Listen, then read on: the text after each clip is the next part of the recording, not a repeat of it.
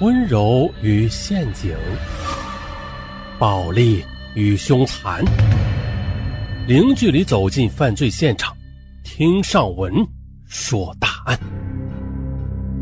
本节目由喜马拉雅独家播出。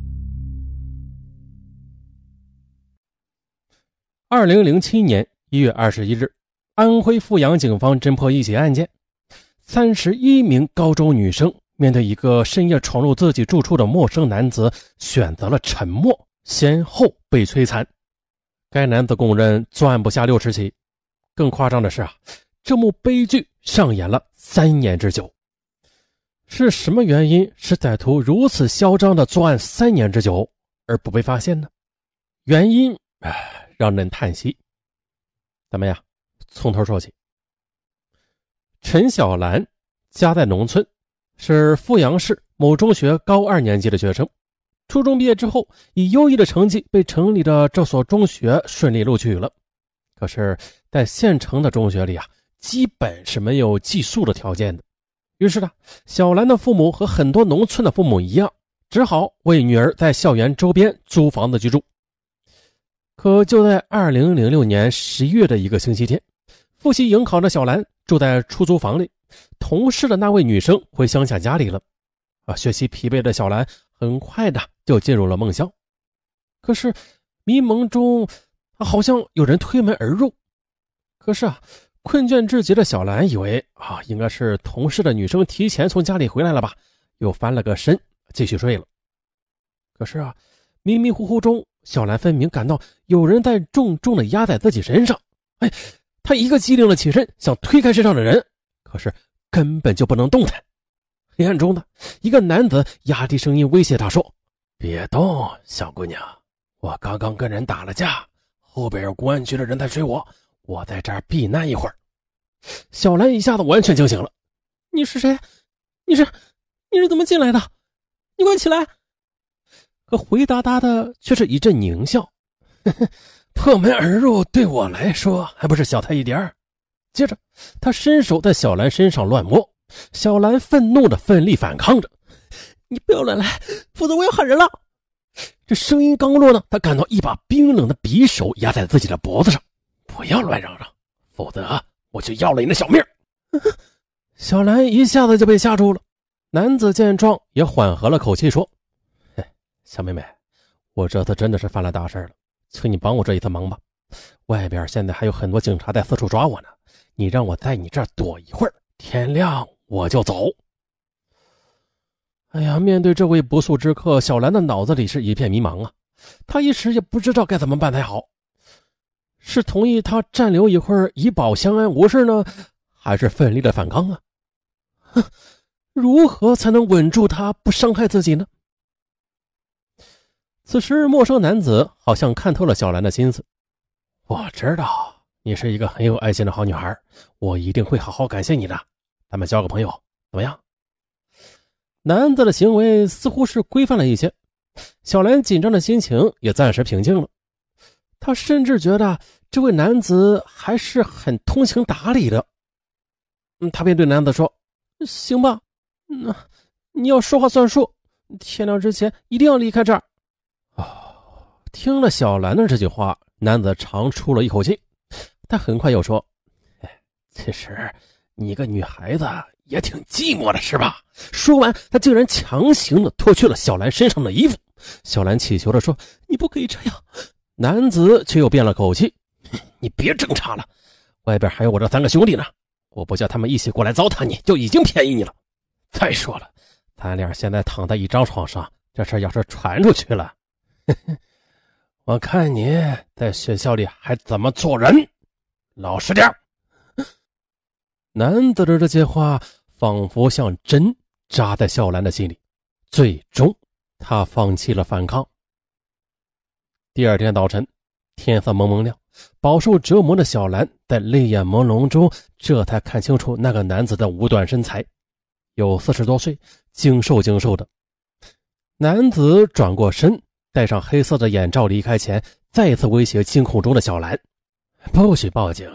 报警的话，你知道后果。就这样，过了很长一段时间，小兰才向妈妈婉转地说起她遭遇的一些片段。可是当妈妈追问时，她却轻描淡写的说：“呃，没有发生什么。”小兰不是第一个，也不是最后一个。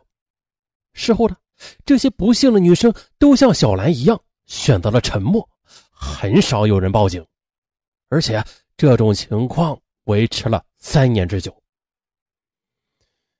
夜半袭击小兰的陌生男子叫苗建设，他是个个子瘦小，但是自尊心很强的人。高中毕业他就结婚了，娶了乡下女孩段丽娟。刚开始，对于城市生活的向往，让这个媳妇儿对城里长大的丈夫心存感激。但是啊，随着对城市越来越熟悉，丈夫的容貌和毫无上进心，这变成了她心中说不出的痛。特别是啊。当一双儿女渐渐长大成人之后，做妻子的有了更多的休闲时光。段丽娟和一大帮牌友啊，每天都沉醉在金钱的输赢中。到了一九九五年的冬天，苗建设工作了近二十年的国有工厂破产了，他因此也是越来越自卑了，行为上显得是更加猥琐了。妻子对他的不屑，让他的自尊心十分受伤啊。后来的妻子干脆的懒得拿正眼看他了，甚至与他分居。啊，他自己其实也看不起自己了，变得异常自卑。但他呀，试图努力改变这种状况。啊，只要努力就有希望。苗建设的种种努力终于有了一些效果。一九九八年春节之后，他在菜场专门经营海产品批发生意，后来也是做的风生水起。可是，即便如此啊。每次妻子向他要钱的时候，才会正眼看他。有一次呢，妻子招呼他：“哎，大郎，老娘我今天打麻将又没有本钱了，你给我一千块吧。”苗建设赶紧拿了一千块钱递过去。那一刻，他的心情特别好啊，觉得妻子终于向自己示爱了。当晚，他就喝了点酒，向分居已久的妻子的卧室悄没声声的摸了过去。可谁曾料到啊！还没等他靠近，就遭到当头棒喝：“滚！你滚远点！哼，也不撒泡尿照照你那武大郎的模样，我看到你我就恶心。”哎呀，这人到中年的苗建设瞬间就愣在那里了，他的心凉了。原来呢，大郎并不是昵称，居然是妻子把自己看成猥琐的武大郎。我要报复！我要报复！这个奇怪的念头一旦升起，便一直徘徊在他的心头。可是，报复的对象是谁呀？他一时找不到对象。从此呢，他对生意的经营也不再那么用心了。他大把大把的花钱在那些卖笑女身上，只要舍得花钱，那些女人总是对他很热情。